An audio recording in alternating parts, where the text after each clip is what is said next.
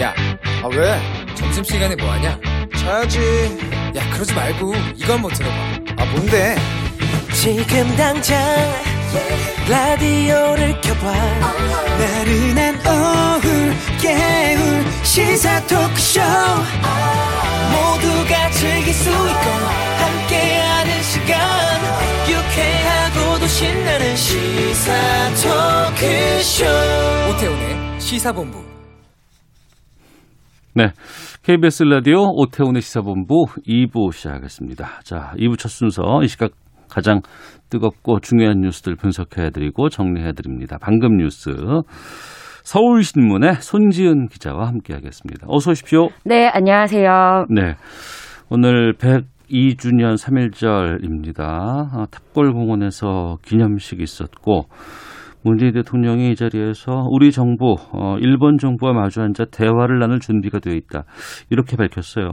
네, 어, 대통령의 1년 연설 중에 3.1절 기념사와 광복절 기념사가 굉장히 중요한데, 어. 특히 이제 3.1절 기념사는 전반기의 국정 운영 방향을 알 수 있기 때문에 예. 굉장히 모두 관심을 갖습니다. 예. 어, 특히 최근 한일 관계가 굉장히 안 좋고, 음. 또조 바이든 행정부가 출범한 이후에 한미일 공조를 굉장히 압박하고 있어서 네. 어떤 메시지가 나올지 많은 사람들이 궁금해했어요. 어, 문재인 대통령이 일단 오늘 역지사지의 자세로 머리를 맞대며 과거의 문제도 얼마든지 현명하게 해결할 수 있다. 네. 그러니까 좀 긍정적으로 잘 해보자 이런 메시지를 내놨고요. 또 한일 양국의 협력은 동북아의 안정과 공동 번영에 도움이 되고 한미일 삼국 협력에도 도움이 될 것이다. 이렇게 강조를 했습니다. 예. 또 포스트 코로나 시대를 함께 준비할 때 이웃 나라 간 협력이 지금처럼 중요한 때가 없었다라고 강조했고요. 어, 올해 열리는 네. 아직 이제 좀 불투명하긴 하지만 어. 도쿄 올림픽이 기회라는 점 특별히 강조했습니다. 네. 이제 문 대통령이 어, 한국은 도쿄 올림픽의 성공적 개최를 위해서 협력하겠다 음. 이런 뜻 밝혔고요. 도쿄 올림픽이 한일, 남북, 북일 그리고 북미 간 대화의 기회가 될 수 있다라고 했습니다. 어. 이제 문재인 정부는 도쿄 올림픽에서 네. 남북 관계와 한반도 평화 프로세스를 다시 반전하고자 하는 계획을 갖고 있거든요. 그 올림픽을 즈음해서 평화적인 어떤 이벤트라든가 만남이라든가 이슈 같은 것들이 많이 해결된 적이 있었잖아요, 과거에. 네, 맞습니다. 그래서 어. 이번에도 이 올림픽이 치러진다면 김정은 국무위원장과 문 대통령 그다음에 조 바이든 대통령이 함께 만나는 남북미 3자 회담 이런 것도 계획해 볼 수 있습니다. 네. 오늘 그 보수단체가 광화문에서 집회 열겠다라고 얘기를 했었고 또 서울시에서는 이제 금지를 했습니다만 일부 소규모 집회는 법원에서 허가를 해줬다고 들었어요. 지금 어떤 상황이에요? 네, 법원은 감염 우려로 일단 20명에서 30명 단위의 소규모 집회는 할 수 있도록 허용을 했고요. 예. 어, 오늘 오전 11시부터 광화문 일대에서 집회가 열렸습니다. 그리고 우리공화당은 지하철역과 전통시장 등 서울 150여 곳에서 집회 예정했다 이렇게 밝혔고 네. 또 오후 1시부터 조금 전부터는 태극기 혁명 국민본부가 명동 일대에서 집회를 할 예정입니다. 또 비상시국 연대와 국민대연합의 차량 시위도 곳곳에서 예정돼 있는 상태 고요. 네. 방역 당국은 이제 코로나19가 재확산하지 않도록 가급적 취소해 달라 이런 음. 당부는 내놨고요. 만약에 집회를 한다면 신고한 인원 제한을 반드시 지켜야 하고 마스크 쓰기, 거리두기 수칙 지켜달라. 그리고 가장 중요한 것이 집회 이후에 식사 금지는 반드시 지켜야 한다라고 했고요. 네. 이제 경찰도 혹시 모를 불법 집회에는 엄정하게 대응하겠다라면서 방역 수칙을 준수해 달라고 당부했습니다. 네. 오늘 근데 비가 서울에 많이 지금 내리고 네. 있는 상황이라서 많이는 안 모였죠, 지금. 네, 맞습니다. 어. 자, 그리고 뭐 이제 4월 서울시장, 부산시장 보궐선거 이제 뭐 얼마 남지는 않았는데 오전에 야권 3, 제3지대 단일화 결과 나왔어요. 네, 이제 어 제1야당인 국민의힘은 국민의힘대로 경선 과정을 치르고 있고 네. 국민의당 안철수 예비후보와 무소속 금태섭 후보가 따로 단일화를 해서 음. 이두 쪽의 두고가 나중에 최종 단일화를 하자고 이렇게 얘기가 된 상황입니다. 네. 그래서 오늘 오전에 안철수 금태섭 두 후보 경선 결과가 나왔는데 안철수 후보가 승리했습니다. 네. 아, 이제 요 뭐몇대 몇으로 이겼는지는 사실 선관위가 금지를 아, 공표하지 못하도록 하고 있어서 요 자세한 수치는 나오지 않았고요. 음. 어, 이에 따라서 이제 안철수 후보가 오는 4일에 국민의힘 후보가 결정되면 야권 서울시장 후보 최종 단일화를 진행하게 됩니다. 네. 어, 결과 발표 뒤에 안철수 후보가 입장문 통해서 최종 단일 후보 선출 좀 서두르자 이렇게 어. 얘기를 했고요. 예. 금태섭 후보도 어, 야권의 승리 응원하겠다 이런 어. 입장 내놨습니다. 민주당도 오늘 오후에 발표하지 않나요? 네, 오늘 박영선 전 중소벤처기업부 장관 그리고 우상호 민주당 의원의 이 경선 결과가 발표가 됩니다. 오후 5시 30분부터 개표 행사를 하고요. 6시쯤이면 결과가 나올 예정이고요. 예. 어, 여기서 이제 민주당 후보가 정해지면 열린민주당 김진애, 시대전환 조정은 후보와 범여권 단일화도 이제 논의를 하게 됩니다. 그런데 음. 이제 어제 김진애 후보가 조정은 의원의 시대전환은 지난 4월 총선에서 비례 위성 정당이었기 때문에 더불어 시민당에서 비례가 됐고 그리고 나서니 나온 거 아니에요? 시, 시대 전환으로? 예. 맞습니다. 예. 그래서 사실상 같은 당이라서 당대당 통합은 말이 안 된다 이런 이제 반대 입장을 내놨었고요. 네. 이제 둘 다 현역 의원이기 때문에 음. 사퇴 시한인 8일 이전에 범진보 범여권 단일화도 결론이 날 것 같습니다. 네. 이번 주 이제 단일화 상담 부분이 일정 정도 해결이 되고 네. 어, 또, 그, 그, 또 최종 후보까지 선출을 되는 그런 시간들이 좀 다가오고 있는 것 같고요. 자, 그리고 어 19조 5천억 원 규모의 4차 재난 지원금 예, 발표가 됐어요. 네, 역대 최대 규모입니다. 음. 그러니까 지난해 1차 어, 전 국민에게 보편적으로 지급됐던 규모가 14조 원 정도인데 네. 그것보다도 훨씬 많은 금액이고요. 음. 그다음에 3차 지원금에는 두 배가 넘는 규모입니다. 어, 지급은 3월 말, 그러니까 추경 처리하고 이달 말까지 지급한다는 계획이고 네. 소상공인과 자영업자에 대한 지원이 대상과 그다음에 개별 금액도 많이 늘어났습니다. 그리고 이제 새로 추가된 게 사각지대를 최소화하기 위해서 임시 일용직과 노점상 또 어려움을 겪고 있는 대학생들도 포함이 됐고요. 네. 가사 근로자와 아이 돌보미처럼 고용보험은 없지만 음. 이제 이런 특수고용 노동자 또 문화예술 분야 분야의 프리랜서 등 총 200만 명이 새로 이제 지원을 받게 됩니다. 어, 소득 파악이 어려워서 제외됐었던 이제 임시 일용직과 노점상 등이 대표적인 사례인데 네. 이런 한계 근로빈곤층에 50만 원씩 지급할 예정이에요. 그러면 이제 지자체에 등록된 전국 4만 개 정도로 추정되는 노점상 같은 경우에는 별도의 심사 없이 바로 지원을 받을 수 있고요. 아, 노점상도 지자체에 등록이 돼 있는 분들이 네. 있군요. 네. 그래서 등록된 노점상들은 요 한계생계 지원비로 가고 그다음에 제도권 밖도 따로 지원을 한다고 있다고 합니다. 네. 그런데 이 노점상과 대학생 지원을 두고는 좀 형평성이 맞느냐, 음. 공정한 지원이냐는 좀 논란이 있었습니다. 아, 특히 노점상 같은 경우에는 피해 규모가 뭐 정확하지 않고, 그다음에 소득이나 납세가 잘 되고 있는지 이런 부분이 불분명하지 않느냐 이런 지적이 있었어요. 네. 그런데 이제 여기에 대해서 민주당 홍익표 정책위 의장은 이게 지금 누가 세금을 낸 사람, 안 낸 사람을 지원하는 게 아니다. 음. 피해가 큰 층을 두텁게 지원하는 게 목표다라고 이야기를 했고요. 그다음에 실직이나 폐업 가정 그 대학생 자녀 지원 문제도 네. 미성년자 자녀가 제외됐고 또 학교에 아예 다닐 수 없는 층은 지원에서 제외가 되는 것 아니냐 음. 또 이중 지원이 되는 것 아니냐 지적이 나왔는데 네. 어, 이중 지원이 아니라 맞춤형 지원이다 두텁게 지원하는 것이다 이렇게 해명했습니다. 알겠습니다. 자 방금 뉴스 지금까지 서울신문 손지은 기자와 함께했습니다. 내일도 뵙겠습니다. 고맙습니다. 감사합니다.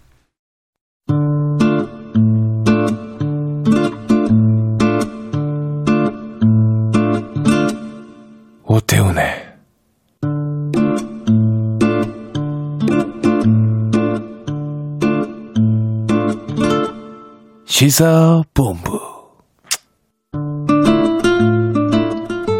네, 오태훈의 시사본부는 청취자 여러분들의 참여 기다리고 있습니다. 샵 9730으로 의견 보내주시면 되고요. 짧은 문자 50원, 긴 문자 100원, 어플리케이션 콩은 무료로 이용하실 수 있습니다. 팟캐스트 그리고 콩 KBS 홈페이지를 통해서 다시 들으실 수 있고 유튜브를 통해서도 만나실 수 있습니다. 일라디오 시사본부 검색해 보시면 영상으로 확인하실 수 있습니다. 자, 월요일 2부에는 우리나라를 둘러싼 치열한 외교 상황을 명쾌하게 정리하고 분석하는 시간, 외교 전쟁이 있습니다. 외교부 전략기획관 지내신 가톨릭대 국제학부의 마상현 교수 화상으로 만나보고요. 또 유튜브를 통해서 보고 계신 분들은 화상으로 연결된 마 교수님 모습 확인하실 수 있습니다. 마 교수님 안녕하십니까? 네, 안녕하십니까? 예.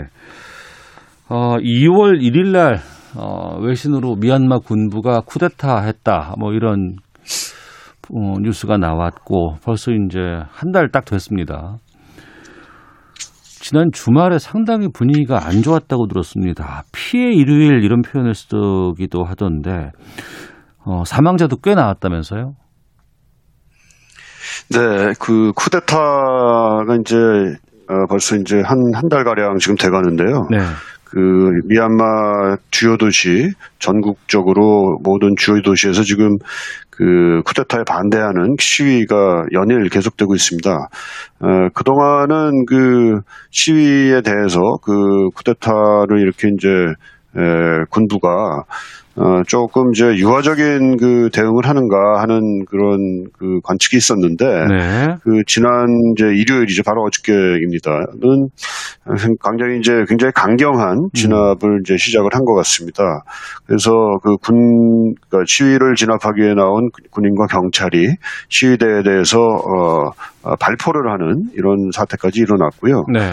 어, 그 가운데서 지금 그 전국적으로 지금 뭐 유엔에서 지금 발표한 그 어, 수치에 따르면 최소한 18명이 에, 사상이 된 것 같다 이렇게 지금 어, 발표가 돼 있습니다. 네. 유엔 수치로 사망자가 18명이라고 한다 그러면 현장에서 정말 더 많은 사상자가 좀 음, 났을 수 있겠다라고 생각할 수 있는 거 아닌가요?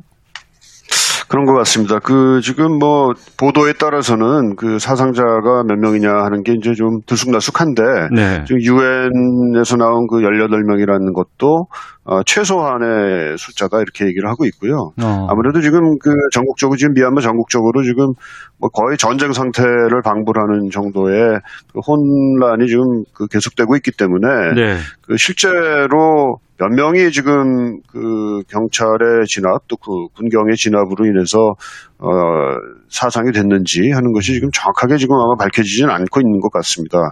근데 아마 최소 18명이다 이렇게 이제 유엔 쪽에서 이제 표현을 한 것으로 봐서는 네. 그 18명 이상의 사상자가 지금 속출하고 있지 않은가 이런 생각을 하게 됩니다. 어.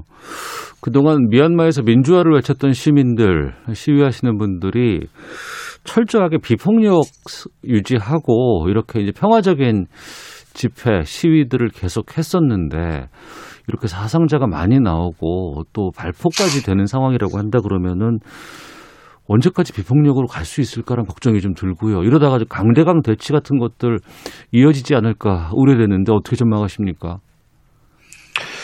그 지금 시민들도 그렇고요. 또 군부도 마찬가지고 상당히 지금 뭐 뒤로 물러설 길이 사실 없는 어. 그런 상태가 아닌가 싶습니다. 그렇기 때문에 이 그냥 놔두면은 그야말로 그 유혈 사태가 좀 더 확대될 수밖에 없는 그런 상황이 아닌가 싶습니다. 어디 이제 보도에 나온 걸 보니까요. 그 예. 예를 들어서 어떤 젊은이들이 시위를 하기 위해서 나서는 젊은이들이 자신의 그 몸에다가 팔 같은 데다가 이제 자신의 이제 혈액형이 뭐다 이렇게 적어가지고 어. 시위를 나간다고 합니다. 그 예. 얘기는 뭐냐면은 시위 과정에서 자기가 어, 다칠 수 있다. 뭐 심지어 그 죽음을 맞이할 수도 있다라는 가능성을 생각을 하면서 그 시위대에 시위 현장에 이제 나간다는 얘기거든요. 예. 그만큼 어떻게 보면 지금 목숨을 걸고 지금 민주주의를 어, 다시 회복하겠다고 지금 젊은이들이 그 뛰어나가고 있다 이렇게 볼 수 있고 또 군부는 군부대로 사실 이그 상황에서 이제 뒤로 물러서게 되면 자신들이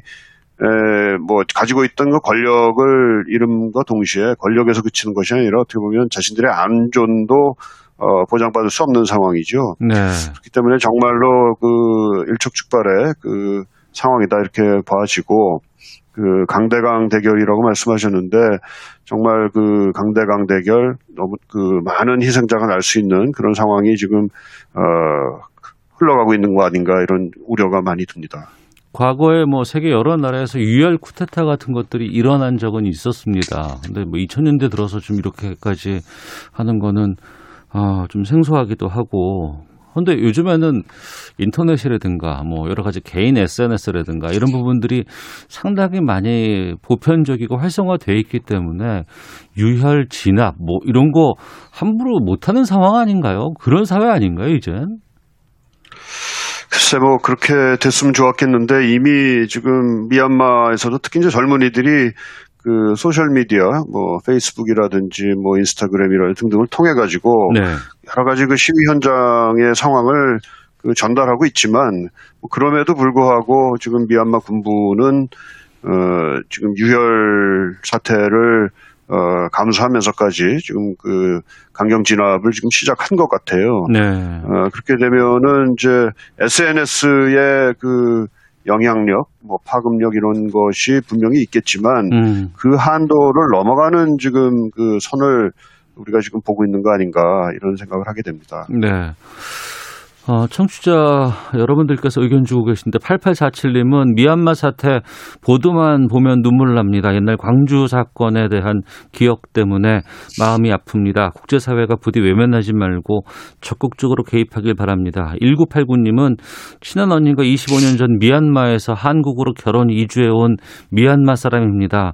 미얀마는 군부 독재가 뿌리 깊어서 민주화가 쉽지 않을 거라고 하더군요. 요즘은 가족 친지 걱정에 잠을 못 잔다고 슬퍼하네요. 라는 의견도 주셨는데 미얀마 시민들이 뭐 각 대사관 CCTV 앞에서 무릎 꿇고 우리 세, 어, 도와주십시오라는 영상도 지금 많이 지금 봤습니다. 국제사회 도움을 요청하고 있고 국제사회 도움이 절실한 상황인데 지금 그 밀크티 동맹이라는 표현이 좀 등장을 하던데 이건 어떤 겁니까? 네, 그 밀크티는 뭐 원래 대만에서 이제 시작이 돼서 그 네. 뭐 홍콩이라든지 또 태국 이런 나라에서 이제 굉장히 그 많이 마시는 인기 있는 그런 음료입니다. 네.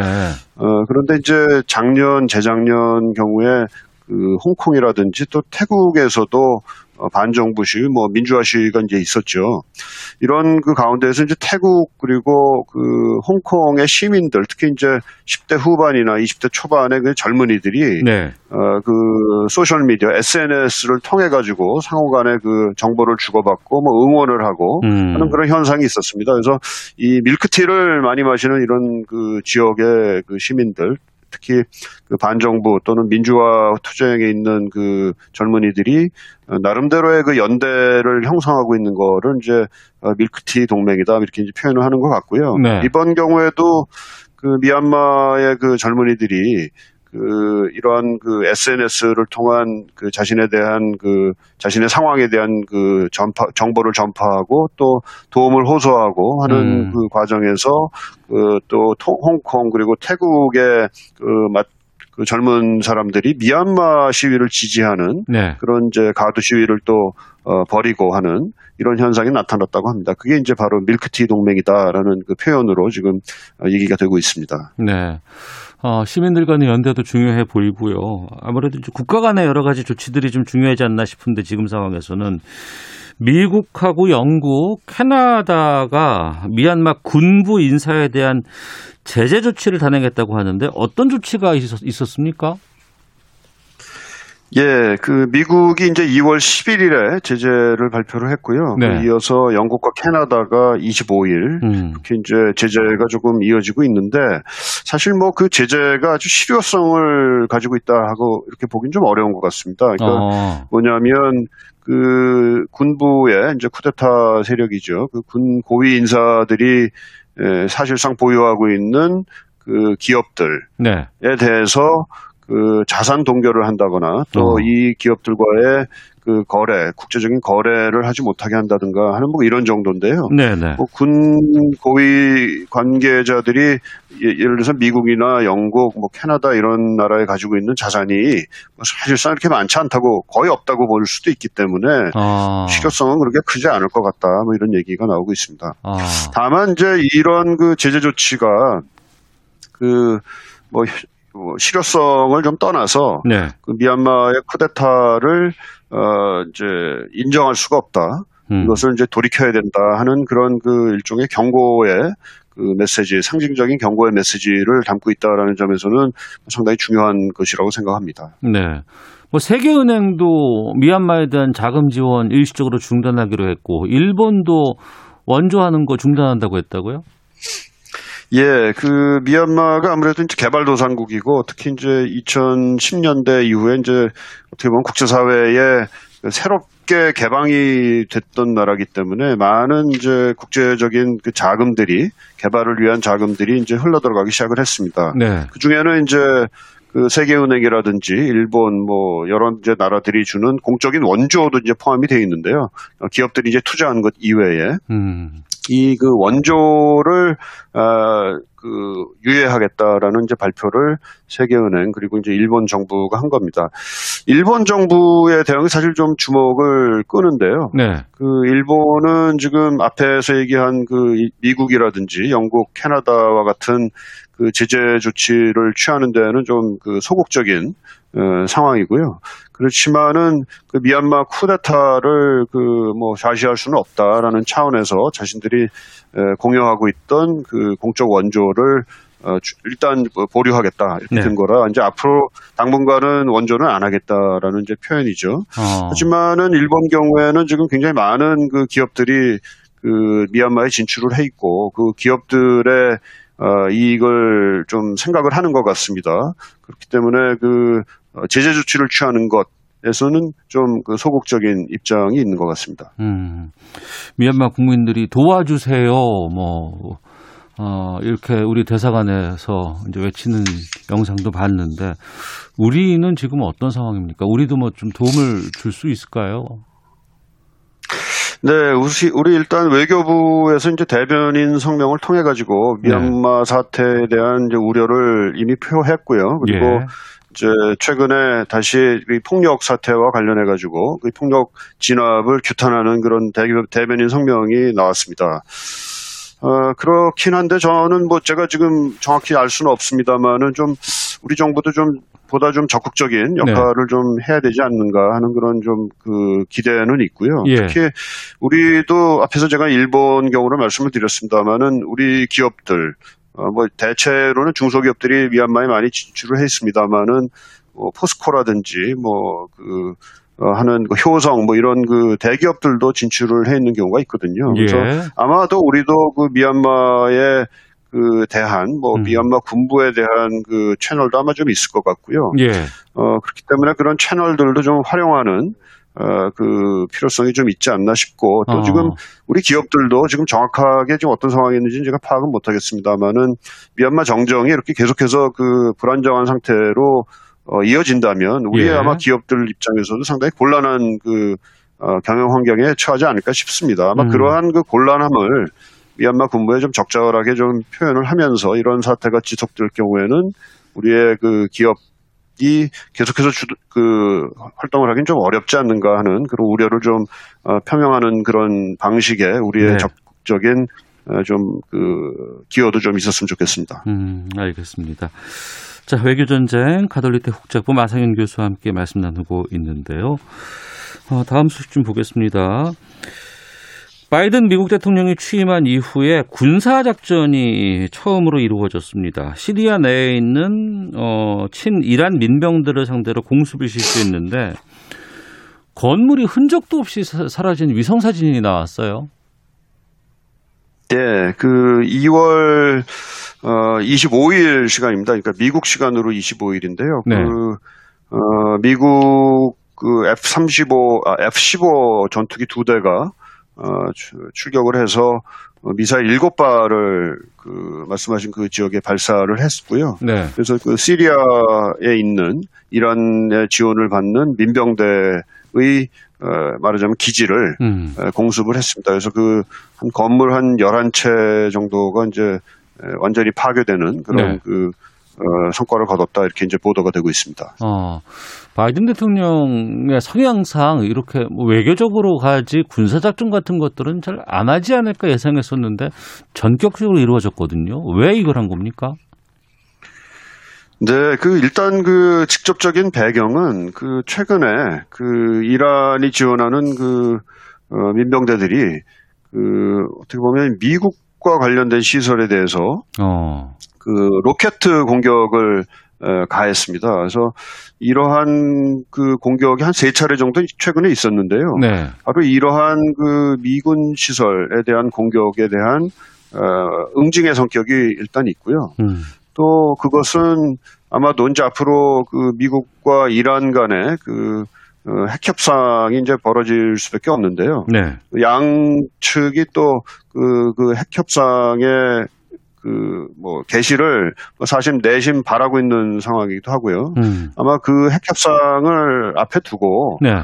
그 일종의 그 기싸움을 하는 것이다 이렇게 이제 바라볼 수도 있겠습니다. 또 미국 입장에서는 어, 우리가 지금 뭐 미국 입장에서 그 대화에 나설 의지가 충분히 있지만 그 그렇다고 해서 그 우리에 대한 그 어, 무력 공격이라든지 이런 것을 어, 좌시하지는 않겠다. 음. 이런 경우에는 우리도 충분한 그 어, 무력 응징을 하겠다라는 의지를 이제 보여주고 있는 것이다 이렇게 볼 수가 있죠. 예. 이번 이 군사 행동이 북한에게 주는 함의가 적지 않을 거다 이런 뭐 전망도 나오곤 있던데 어, 지난주에 워싱턴 포스트가 이런 보도를 냈습니다. 어, 칼럼의 제목은 북한에 관한 시계가 째깍거리고 있다. 바이든이 먼저 움직여야 한다. 이런 제목이었고, 그러니까 바이든 정부가 좀 나서라. 뭐 이런 부분 같습니다. 아직까지 이 북한과 공식적인 접촉은 없었다고 하는데 어떻게 보시는지요?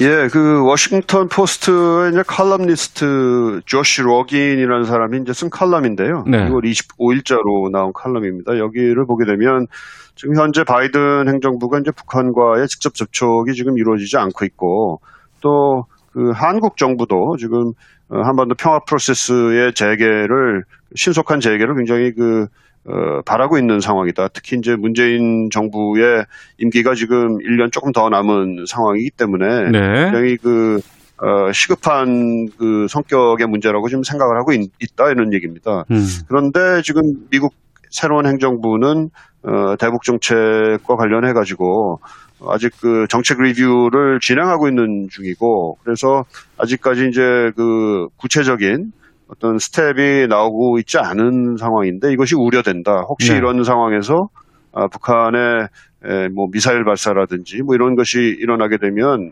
어, 상당히 그 파국적인 그 상황이 올 수 있기 때문에 네. 뭔가 좀 그 빠른 조치를 지금 미국이 취해야 되는 것 아니냐 하는 그런 촉구를 하는 그런 글이었습니다. 알겠습니다. 자, 이 소식까지 살펴봤습니다. 자, 지금까지 외교전쟁 가톨릭대 국제학부의 마상현 교수와 함께 했습니다. 오늘 말씀 고맙습니다. 예, 감사합니다.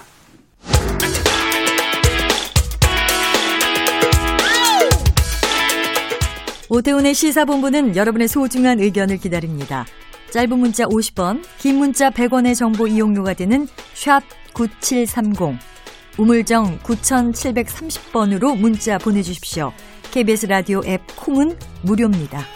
KBS 라디오 오태훈의 시사본부. 지금 여러분은 대한민국 라디오 유일의 점심 시사 프로그램을 듣고 계십니다. 네, 주말 동안의 이슈 정리하고 이번 주에 가장 눈여겨볼 소식들 살펴보는 시간입니다. 시사 구말리 오마이뉴스의 박정호 기자 나오셨습니다. 안녕하십니까? 네, 안녕하십니까. 아, 오랜만에 모셨습니다. 이종훈 시사평론가 나오셨습니다. 안녕하십니까? 네, 안녕하세요. 방점까지 찍어주셔서. 아유, 오랜만에 뵙습니다. 아, 102주년 3.1절 기념식이 오늘 오전 10시에 탑골 경원에서 있었습니다. 3.1절 기념사에 어떤 내용들이 담길까 많이들 궁금해 했었고, 언론들 주목했었는데, 박정우 기자, 네. 정리 좀 해주시죠. 네, 뭐 한 문장으로 정리하면 과거사 문제와 미래지향적 문제를 그 관계를 분리해서 보자 이런 건데요. 네. 과거와 미래가 뒤섞여 있으면 미래의 발전에 지장을 초래한다. 음. 아, 이런 얘기입니다. 네. 아, 문재인 대통령 이렇게 얘기했어요. 한국 정부는 언제나 피해자 중심주의 입장에서 지혜로운 해결책을 모색할 것이다. 아, 그러나 한일 양국의 협력과 미래 발전을 위한 노력도 멈추지 않을 것이다. 라고 강조를 했는데요. 예. 특히 우리 정부는 언제든 일본 정부와 마주 앉아 대화를 나눌 준비가 돼 있다. 음. 이런 말로 확실한 대화 의지를 밝혔습니다. 네. 어, 일본에서 여러 가지 뭐 수출 규제라든가 도발할 때는 강한 메시지가 나오기도 했었는데 이번에는 아무래도 좀 그 얼어붙고 있는 한일 관계 좀 유화적인 내용들이 들어가지 않을까라는 예상들을 많이 했었거든요. 예, 그렇죠. 예. 그러니까 최근에 어떤 일련의 이제 유화적인 발언들이 계속 이어졌잖아요. 문재인 음. 대통령 네. 이제 그 대일 발언 관련해 가지고는 그 연장선에서 이제 오늘도 역시 어, 과거보다는 좀 미래의 방점이 찍힌 음. 어, 그런 이제 언급을 한 게 아닌가 이렇게 생각이 들고요. 네. 그러니까 뭐 도쿄 올림픽 협력하겠다는 얘기도 하지 않았습니까? 그러니까 일본이 관심을 갖고 있는 부분에서 우리도 협력할 테니 음. 이제 이제는 좀 대화 좀 하자. 네. 그렇게 이제 일단 좀 읽히는 음. 어, 그런 그 상황이 아닌가 어, 이렇게 생각을 합니다. 네. 그 와중에 좀 눈에 띄는 표현 같은 것들이 좀 있습니까, 박정우 기자? 네, 뭐 얘기를 들어보면 어, 마주 앉아 대화를 나눌 준비가 돼 있다 이런 음. 얘기나 아니면은 이게 피해자 중심주의 입장으로 어, 지혜로운 해결책 그 얘기를 하면서도 미래 발전을 위한 노력은 멈추지 않는다 네. 이런 얘기를 했고요. 음. 그러니까 이게 유화적 메시지가 사실 예상이 됐던 부분이 뭐냐면 미국의 그런 입장 태도 이걸 좀 볼 수가 있거든요. 어. 기억하시겠지만은 박근혜 정부 때 그때 위안부 등 과거사 문제 선 해결을 강조하면서 그러다가 뭐 한일 위안부 합의를 맺어서 그래도 문제가 되기도 했었는데 네. 아, 그때와 지금 뭐 바이든 정부는 다르지만 미국의 다른 정부가 들어섰지만 기본적인 입장은 이겁니다. 그러니까 한미일 협력을 강화해서 음. 중국을 견제하겠다는 거거든요. 네. 그러니까 미국 입장에서는 꾸준히 지속적으로 그러니까 한일 간의 갈등을 좀 불거지게 하는 그런 것들을 싫어하고 거기에 부정적 입장을 내놨었어요. 그래서 거기에 대한 미국의 그런 여러 가지 태도 이걸 좀 우리가 보고 있는 것 같고요. 아, 그리고 이게 미국을 사실 설득하거나 뭔가 아, 미국의 에, 태도 변화를 좀 만들어야 아, 남북 관계 개선도 가능하니까 음. 우리 입장에서는 미국을 신경 쓰면서 또 미래를 강조하는 그런 입장을 보이면서 남북 관계까지 좀 풀어가겠다 이런 판단은 좀 보입니다. 정상적으로 올림픽이 열릴 수 있을지는 솔직히 지금으로서는 좀 쉽지 않아 보이긴 합니다만. 아 그렇죠. 예. 어찌됐건 외교적으로 봤을 때는 이번 7월 도쿄 올림픽 이때가 뭐 남북한 간에 아니면은 뭐 북일 간에 아니면 한미일 간에 뭐 아니면 우리와 한일 간에 다 이때 좀 여러 가지 방점이 좀 찍히는 그런 시점 아니겠어요? 그러니까 이벤트가 집중적으로 발생할 가능성이 있는 음. 그런 그 시점이다 이렇게 이제 봐야 되는 거죠. 네. 그러니까 어, 문재인 대통령 입장에서는 역시 이제 최우선 관심사는 남북한 관계 개선이라고 저는 봐요. 네. 남북한 관계 개선을 하기 위해서는 그런데 전제 조건이 일단 북미 대화가 뭔가 좀 진전이 돼야 되는 그런 게 하나 있는 거고 음. 또 어찌됐건 이제 어, 미국이 움직이는 데는 일본이라고 하는 변수를 또 제외해서 우리가 얘기할 수 없는 거고 네. 자, 한미일 이제 협력 이 부분을 또 얘기를 안 할 수 없는 거잖아요. 음. 자 이제 그렇기 때문에 이게 다 좀 연관이 다 돼 있는 겁니다. 그래서 어, 문재인 대통령이 이제 원하는 바 남북한 관계 개선을 위해서라도 어찌 됐건 그러니까 그 지금 한일 관계에도 뭔가 개선이 있어서 네. 어, 미국하고 이제 북한하고 대화에 적극적으로 나설 수 있는 환경을 좀 만드는 이런 것들이 좀 필요한 거죠. 음. 이제 그래서 조금 더 이제 구체적으로 이제 최근 들어선 좀 접근을 하기 시작한 것 같고 네. 원칙론적인 측면에서 보다는 그래서 지금 나오는 얘기가 강제징용 그 관련해서도 그뭐 지금 일본 전범 기업들 뭐 지금 그 자산 현금화 이게 네, 예. 굉장히 뜨거운 쟁점으로 부상한 상태 아니겠어요? 음. 일본 쪽에서는 계속 이거 한국 정부에서 책임져라라고 지금 얘기를 하고 있는 건데 예. 어, 최근에 들리는 얘기는 그래서 우리 정부가 일단 대위 변제를 해주는 대위 버- 변제. 네. 예, 그러니까 예. 우리 정부가 먼저 이제 배상금을 선지급을 한다는 거죠. 그러니까 음. 그 얘기는 이미 나오지 않았습니까? 그러니까 국내 어찌 됐건 이제 어, 일본으로부터 배상금 받아서 보상금 받아서 어 이제 그 좀 약간 기업적으로 좀 성공한 부, 부분들도 없잖아 있고 하니까 그런 기업들로부터 또는 정부도 일, 일정 부분 출연하고 그래서 일단 대위 변제를 한 다음에 나중에 이제 일본 정부에 대해서 구상권 청구를 하든지 이런 방식 네. 어, 그런 방식에 대해서 계속 얘기가 나왔는데 이와 관련해서 아마 최근에 뭐 들리는 얘기는 일본에 좀 제안을 했고 음. 일본 정부가 그 부분에 대해서는 좀 긍정적인 반응을 보였다는 얘기도 있습니다. 그래서 어. 문재인 대통령이 오늘 발언이 나온 이면에는 어, 그런 뭔가의 지금 물밑 작업들이 아. 꽤좀 진행이 됐고 예, 예. 그것에 대한 자신감이 좀 어느 정도 있기 때문에 어, 이런 발언을 좀 한 게 아닌가 어. 이렇게 좀 생각을 합니다. 이종훈 평론가께서 자신감이 좀 배어 네. 있다라고 말씀하셨는데 그렇다면 일본에서도 좀 오늘 기념사에 대한 입장 같은 것들이 나올 수 있지 않을까요? 어떻게 어, 보세요?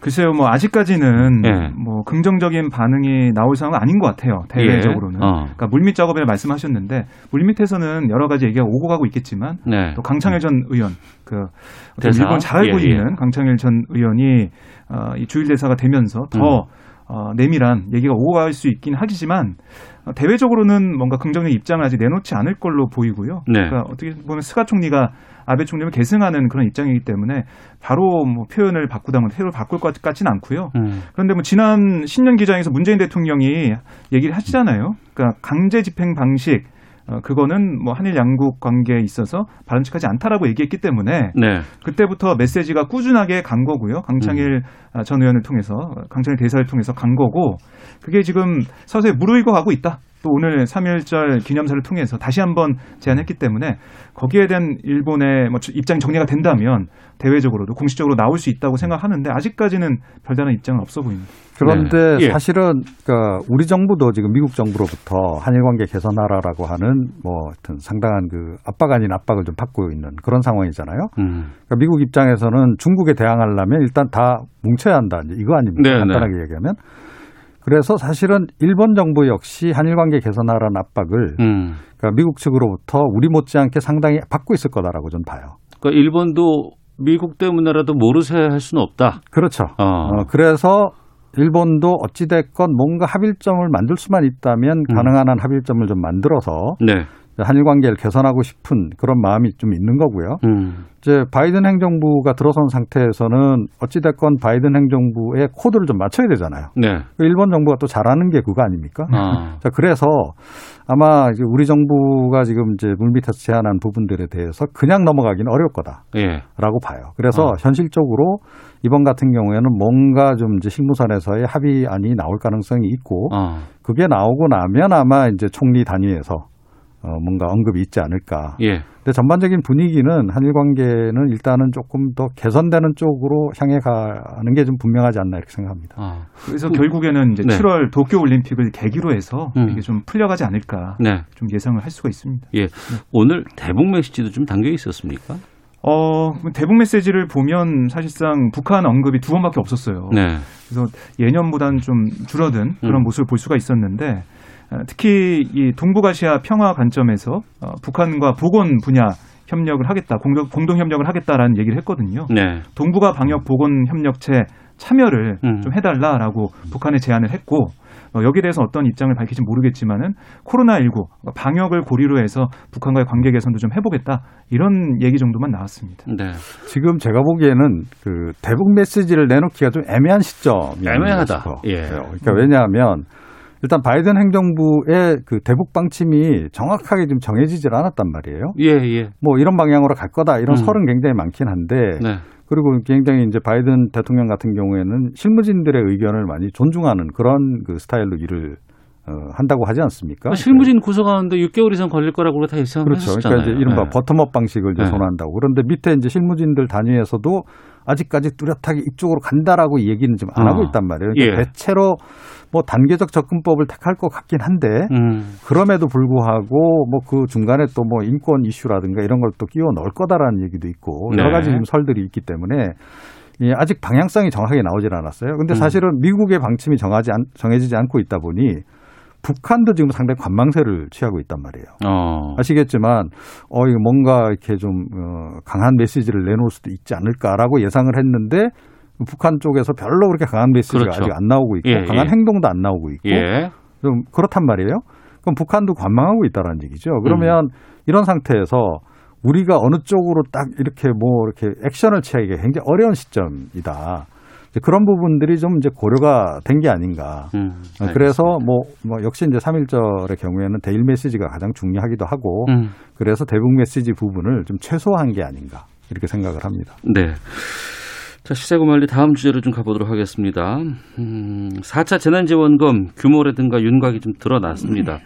음. 박정 기자가 좀 저- 정리 좀 해주시죠. 네, 이 당정청이 한 달 정도 논의를 해온 끝에 어제 협의회에서 19조 5천억 규모로 합의를 했는데요. 네. 추가 경정 예산 15조 원에다가 의회에서 이미 확정된 예산 4조 5천억 이게 더해진 거라는 게 당의 설명입니다. 음. 그러니까 3차 재난지원금이 9조 3천억 규모였으니까 3차 때보다 2배 이상 늘어난 금액으로 볼 수가 있고요. 네.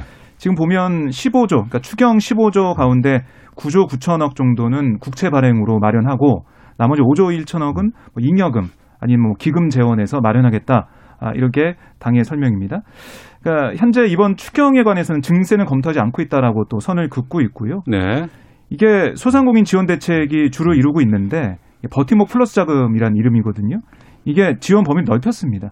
근로자 5인 이상 소기업까지 넓혔고 5인 이상을 고용했다는 이유로 지원금 받지 못하는 음. 그런 비판이 좀 있었잖아요. 네네. 그걸 가망한, 감안한 것으로 보이고 일반 업종 매출 한도 기준 이것도 기존 4억 원에서 15억 원까지 올렸어요. 그러니까 연매출 4억 원을 조금이라도 넘으면은 지원금 음. 못 받는 것 이것도 불합리하다 이런 설명이 지적이 있었는데 여기에 대해서 얘기를 한 거고 또 4만여 명에 이르는 전국의 노점상 상인 신규 창업자 등도 포함이 됐고 특수고용 노동자, 프리랜서 노동자, 또 법인 택시 기사 등도 지원 대상에 추가가 됐습니다. 그러니까 이렇게 다 추가를 해놓고 보니까 아, 새로 추가된 그 인원이 한 200만 명 정도 된다 이렇게 설명을 하고 있습니다. 재난지원금과 관련해서는 뭐 당이라든가 이쪽에서는 많이 주기를 항상 요구를 했었고, 근데 그 가운데 정부 특히 이제 기재부 쪽에서는 재정 신경 써야 되기 때문에 네. 좀 반대를 많이 했었고요. 그래서 항상 문제가 됐던 건 보편이냐 선별이냐 이거 음, 갖고 예. 다툼이 좀 많이 있었는데 19조 5천억 원이라는 상당한 규모가 나왔는데 보편이 아니고 선별이에요. 어, 그러니까요. 근데 문재인 대통령이 이제 가이드라인을 언급을 했잖아요. 그러니까 두텁게 지원한다. 음. 이제 사실은 그러니까 이번 같은 경우에는 대상도 넓혔지만 조금 전에 말씀하셨듯이 그래서 뭐 사각지대를 최소화한다. 네. 뭐 이런 이제 그 지향성을 갖고 이제 일단 임했던 거고 그리고 이제 지원 어, 액수도 이제 가능한 한 이제 두텁게 지원을 하겠다. 네. 이러다 보니까 이제 그 국민 모두에게 뭐 일정액을 지급한 것보다도 더 음. 많은 재원이 들어갈 수밖에 없는 그런 상황이 이제 돼버린 거죠. 네. 예, 결국 이제 이것도 문제는 이제 재정 건전성 문제하고 좀 연결이 될 수밖에 없는 그래서 어. 이제 그런 거고. 근데 이렇게 해서 뭐 사각지대를 최소화해서 지급을 했다 하더라도 그렇다고 해서 그러면 어, 더 이상 이 그 형평성 논란이 없을까? 네. 그 부분은 또 약간 좀 의문이 남아요. 그러니까 그래도 역시 못 받는 분들이 또 있단 말이에요. 예. 받고 싶은데 못 받는 분들이 있어서 어. 예, 그런 논란은 또 계속 이어지지 않을까 이렇게 생각을 합니다. 지금 이 4차 재난지원금과 관련해서 언론에서 제일 먼저 지금 지적하고 있는 부분이 노점상 이 부분이거든요. 박경호 기자 어떻습니까? 네. 그러니까 이게 민주당에서도 여기에 대해서 설명을 좀 하고 있는데 뭐라고 네. 하냐면 이게 전국적으로 4만 명 정도 음. 그러니까 이게 지자체가 관리하는 그 노점상이 포함이 된다는 거예요. 예. 그러니까 신고를 한 그런 부분이죠. 근데 이게 세금도 안 내는 노점상을 왜 지원하냐 뭐 음. 이런 얘기가 나오고 있는데 그러니까 민주당 설명 그렇습니다. 이게 우리가 사실 뭐 세금이라고 하지만 부가세는 내지 않냐? 예. 아, 부가세는 우리가 뭐 물건 살 때 다 포함이 음. 돼 있지 않습니까? 그런 부분들, 그러니까 소- 세금 내는 거다라고 얘기를 하고 있고, 그리고 이게 사회 공동체 차원에서 함께 사각지대 없애는 차원으로 포용하는 차원에서 가는 거지. 네. 뭐 세금을 얼마 냈으니까 얼마 주고 안 냈으니까 안 주고 이게 아니라는 거예요. 그러니까 사각지대 없애고 우리가 아, 이 코로나19 상황을 극복해 나갈 수 있는 버틸 수 있는 그런 버팀목이 돼야 되는 건데 음. 그런 차원이지 이걸 가지고 세금 농쟁하는 것은 너무나 악의적이다 이런 얘기를 하고 있어요. 네. 네. 지금 상황에서 아무래도 그동안 얘기했던 것 중에 항상 어 여러 가지 어려움이 있는 곳에 돈이 좀 가야 된다. 뭐 이런 부분들도 좀 많이 네. 있었고 또 누구 차별하는 거냐 뭐 이런 지적들도 좀 있었는데 이번에 또 이후에는 보편도 지금 얘기는 하고 꺼내 놓은 상황인 거 아닌가요 지금? 어, 그렇죠. 네. 저는 당초에 이제 이렇게 선별 지급을 할 경우에 예산이 사실은 이렇게까지 많이 안 들어갈 거기 때문에 음. 당에서 20조 얘기를 하길래 마음은 따로 있는 거 아닌가. 아, 뒤에 보편까지 포함해서 네, 20조가 보편 되지 않았을까? 위해서 그렇게 설정해 놓지 않았을까라고 이제 저는 추정을 했었는데 예, 예. 이 내용을 보니까 그게 아니더라고요. 어. 그러니까 이제 보편 지급이 아니에요. 이제 그런데 이제 대상을 이제 굉장히 대폭 이제 늘린 거죠. 조금 전에 말씀하셨다시피 이제 네. 200만 명을 더 늘리고 음. 어 이제 노점상까지 확대하고 그다음에 이제 뭐 매출 어뭐 4억 미만이다가 이것도 확 또 늘린 네, 네. 상태고 어.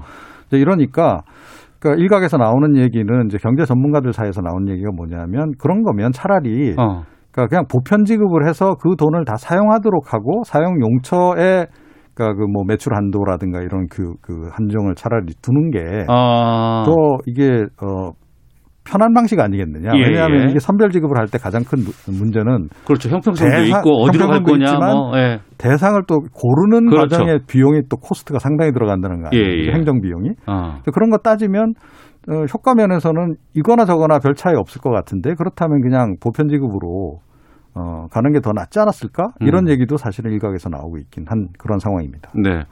보편 얘기는 지금 민주당에서 뭐라고 얘기해요? 네, 뭐 문재인 대통령이 그 지난번 회의에서 얘기를 했기 때문에 다 정리가 된 그런 부분이고 음. 그러니까 이 보편 지급도 지, 그 고민했지만은 사실상 방역이 중요하기 때문에 방역 관련된 것에 집중하다 보니까 이거는 차후에 음. 코로나19가 좀 진정되면 네. 아, 위로금 차원에서 지급을 하겠다라는 음. 얘기로 정리가 된 부분이고요. 민주당도 이견은 좀 없어 보이는데 네. 뭐 지난주에 뭐 의원들 몇 명 얘기를 들어보면 아 이게 좀 보편 지원이 그래도 낫지 않냐 이런 얘기 하는 의원들이 있어요. 음. 어, 개별적으로는 네. 그러니까 이게 승수 효과라고 하죠. 어, 다 나눠주고 이걸 소비하는 과정에서 소상공인도 살아가고 자영업자도 살아가는 건데 방역이 어쨌든 걸려 있으니까 음. 더 이상 뭐 얘기를 못 한다 이렇게 아, 뭐 설명을 하더라고요. 뭐 어쨌든 보편 지원에 대해서는 문재인 대통령도 차후에 검토한다고 했기 때문에 이건 아직 남아 있는 카드다라고 볼 수 있겠습니다. 알겠습니다. 이번 주 그리고 단일화 얘기를 안 할 수가 없어서 바로 그 그리로 넘어가도록 하겠습니다. 민주당이 오늘 오후 5시인가요? 6시 정도에 아마 여섯 시쯤에? 최종 결과 나올 것으로 보입니다. 어, 네. 민주당의 최종 후보가 결정이 될 것이고 오전에는 안철수 국민의당 대표가 제3지대 발표가 됐어요. 네. 어, 지금 상황 어떻게들 보고 계시는지부터 여쭙겠습니다. 먼저 뭐 예. 예상을 크게 벗어나지 않는 그런 그 전개가 지금 이루어지고 있는 게 아닌가 이렇게 생각을 해요. 그러니까 네. 뭐 어렵지 않게 안철수 음. 대표가 아마 이제 그 단일화에 성공하지 않겠나 이렇게 이제 봤는데 결국 그렇게 이제 결정이 난 것. 같고요. 예. 뭐몇 퍼센트 득표인지 이거는 지금 뭐 선관위에서 발표를 하지 못하게 하기 때문에 지금 발표는 안 나고 있는데 뭐 상당히 뭐 약간 좀 차이가 나지 않았을까 이렇게 음. 좀 예상이 좀 돼요. 이제 그다음 이제 문제가 이제 국민의힘하고의 이제 그 국민의당 그과의 단일화 문제인데 범야권. 예. 예. 어, 이거는 이제 일단 4일날 그 국민의힘 쪽에서 이제 최종 경선 후보자가 결정이 되면 어, 그 후보자하고 이제 단일화 협상 논의를 거쳐서 아마 이제 진행이 될 것 같고요. 네. 뭐 국민의힘도 사실은 지금 뭐 전반적으로 흔히 하는 얘기로 좀 싱겁게 경선이 좀 진행이 돼서 음. 어, 결과도 지금 대략은 좀 예측은 되고 있는데 제가 뭐라고 말씀은 안 드리겠습니다. 하여튼 네. 그 후보자하고 이제 어, 어, 이제 국민의힘 에, 이 이제 후, 후보자 경선이 이제 끝, 끝나고 나면 그쪽에도 표 결, 결집이 꽤 이루어질 거다라고 저는 예상이 되고 음. 어, 그 이제 성적표를 가지고 이제 안철수 대표하고 서로 단일화를 하는 과정이 과연 순탄할까? 네. 어, 이거는 사실은 좀 여전히 변수가 굉장히 많다. 아. 그러니까 국민의힘 어, 경선을 통과한 후보자 입장에서는 뭐 안철수 대표도 마찬가지겠지만 예. 완주하고 싶지 않겠습니까? 그런데다가 자기가 더 거대 정당의 이제 그 어찌됐건 어, 후보자고 음. 그렇게 본다면 양보하고 싶지 않을 것이다. 그러면 그래서 아마 단일화 협상 과정이 꽤 에, 난항을 겪거나 어. 어, 최악의 경우에는 깨질지도 모른다라고 예. 저는 생각을 합니다. 그러니까 3자 구도까지 예상하고 갈, 가려고 될 가능성이 높지 않을까 이렇게 아, 생각해요. 최종에서 네. 안철수 현재 지금 제3지대 어, 후보와 후보자하고 예. 국민의힘의 후보자가 단일화에 난항을 겪을 것이고 네. 그 난항 가운데 어쩌면 그냥 깨지고 새 삼자구- 3파전이 네, 그렇죠. 되지 않을까 네. 이렇게 이 조금 평론가께서는 전망하시네요. 네, 그렇습니다. 그 가능성이 의외로 지금 높아졌다. 아, 라고 생각을 해요. 예. 아 그렇군요. 알겠습니다. 민주당은 지금 어떤 상황입니까? 이게 네. 그러니까 전반적으로 본다 그러면은 좀 앞선 후보가 보이지만 또 민주당은 지금 그 여론조사 100%가 아니고 권리당원 50% 그렇습니다. 일반 국민 여론조사 50% 이렇게 돼 있단 말이에요. 네, 그러니까 서울 권리당원 약 18만 명, 예. 여기다가 서울 시민 선거인단 6만 명이 참여를 해서 음. 가중치 없이 표수로 계산해요. 네. 그 중에 이제 투표 결과 아, 권리당원과 일반 선거인단 투표 결과 각각 50%씩 반영하는 건데 음. 사실 그동안 우리가 일반적으로 얘기했던 것은 조직세에 좀 약한 후보가 박영선 후보고 네. 조직이 강한 후보가 우상호 후보이기 때문에 아, 이게 권리당원이 많이 들어가 있어서 음. 우상호 후보한테 유리한 게 아니냐 얘기 많이 했어요. 그러니까 여기에 대해 박영선 후보는 권리당원이 18만 명이기 때문에 18만 명의 의중과 일반 시민들의 의중은 크게 다르지 않을 거다. 희석이 되는 거다. 어. 주장을 계속 펼치고 있고 예. 반면에 우상호 후보 같은 경우는 아니 권리당원들의 숫자를 봐라. 내가 민주당다운 후보인데 나에 대한 지지가 어, 막상 뚜껑을 열어보면 많을 거다라는 음. 주장을 하고 있어요. 네. 오늘까지 투표가 진행되면서 결과가 취합이 될 텐데 글쎄요 뭐 이 여론조사 결과를 쭉 추세를 보면 유리한 후보가 좀 보이곤 있는데 막판까지 봐야 될 것 같습니다. 아, 네. 그렇군요. 민주당도 지금 그 열린민주당하고 시대전환하고도 단일화가 돼야 네, 되죠. 그렇습니다. 그러니까 이게 사실 시점이 좀 정해져 있는 단일화라고 저는 볼 수가 있는데요. 예. 3월 8일 이전까지 단일화가 돼야 조정훈 열린민주당의 후보나 김진애 그렇습니다. 후보나 모두가 다 어, 지금 그 비례로 가- 아, 갖고 있기 때문에 네, 예. 의원직을 유지할 수가 있는 상황이에요. 어. 3월 8일 이전까지는 될 것 같고 예. 뭐 지금 들리는 얘기는 1차로는 조정훈 후보가 1차 단일화를 하고 어. 2차를 김진애 후보 하겠다 이런 얘기가 좀 나오고 있는데 좀 봐야 될 것 같고 제가 볼 때는 지금 민주당 입장에서도 굉장히 엄중하게 이 상황을 인식하고 있거든요. 네. 이 선거를 이겨야 되는 상황이기 때문에 범여권 단일화는 어, 있을 걸로 보이고 음. 언제까지 진행되겠느냐 그게 뭐 관건으로 보입니다. 네. 아무래도 관심은 이 범야권의 단일화 과정이 아닐까 싶어요. 네, 네. 새도 좀 비슷비슷하고 좀 치열해질 것 같기도 하고 또 누가 최종 그 국민의힘 후보가 될지는 모르겠습니다만 어, 또 안철수 당대표와의 아, 여러 가지 단일화 네. 과정에서의 결정들, 뭐 문구라든가 뭐 방식이라든가 이건 참 치열한 거 아니겠어요? 네, 그렇죠. 어. 그러니까 제가 만약에 국민의힘 후보 이제 최종 단일 후보로 제가 결정이 누군가로 된다면 예. 저라면 단일화 안 하려고 그럴 것 같아요. 네, 왜- 그러니까 왜 차라리 그럴까요? 뭐 네. 삼자 대결로 가서 네. 지는 한이 있더라도 어. 끝까지 완주하려고 들지 않, 않을까. 아. 예, 그리고 뭐 이번 이제 뭐 보궐선거가 이 선거의 전부도 아니고 예. 물론 이제 대선 전초전으로서 음. 상징적인 의미는 있다 하더라도 네. 그럼에도 불구하고 그 후보자 개인의 입장에서는 그럴 거다. 그리고 당의 단- 입장에서도 단일화되고 지면 잊혀지는 거 아니에요? 아 그렇긴 한데요. 어. 근데 이제 어찌 됐건 이제 국민의힘이 제일 야당이라는 거죠. 그렇죠. 그리고 예. 국민의당하고 지금 어찌 됐건 뭐 아. 이 당세가 상당히 차이가 나요. 그럼요. 예. 네, 그런데 어 그 제3당에다가 그냥 후보도 양보하고 아. 후보도 결국 못 내고 예. 어 그런 정당이 된다 그러면 아. 그러니까 이건 뭐 불임 정당 중에서도 불임 정당으로 전락할 수밖에 없는 음. 그러니까 존재감이 완전히 좀 약해질 수밖에 없는 그런 상황으로 갈 수도 있는 거예요. 그러면 네. 이게 선거에 한번 지는 것보다도 더 큰 피해를 초래할 수도 있다라고 볼 수 있습니다. 그래서 아. 어, 가능한 한 지금 어찌됐건 국민의힘은 끝까지 후보를 고수하려 들 가능성이 높지 않나. 아. 예, 그래서 이번 협상이 그 제가 보기에는 그렇게 성사가 쉽지 않아 보인다. 아. 이렇게 생각을 합니다. 그 말씀은 어찌됐건 간에 국민의힘의 경우에는 범야권의 단일 후보가 2번을 네, 달고 선거를 치러야 되는 것이 아니냐. 그죠. 어, 또그 판단도 김종인 비대위원장의 역할이 좀 중요하지 않나 생각하기도 하는데요. 알겠습니다. 시사구말릭. 오늘 순서는 여기서 마치도록 하겠습니다. 지금까지 시사평론가 이종훈 평론가와 함께했고요. 오마이뉴스의 박정우 기자도 함께했습니다. 두 분 고맙습니다. 고맙습니다. 네, 안녕하세요. 예, 시사본부 마치겠습니다. 안녕히 계십시오.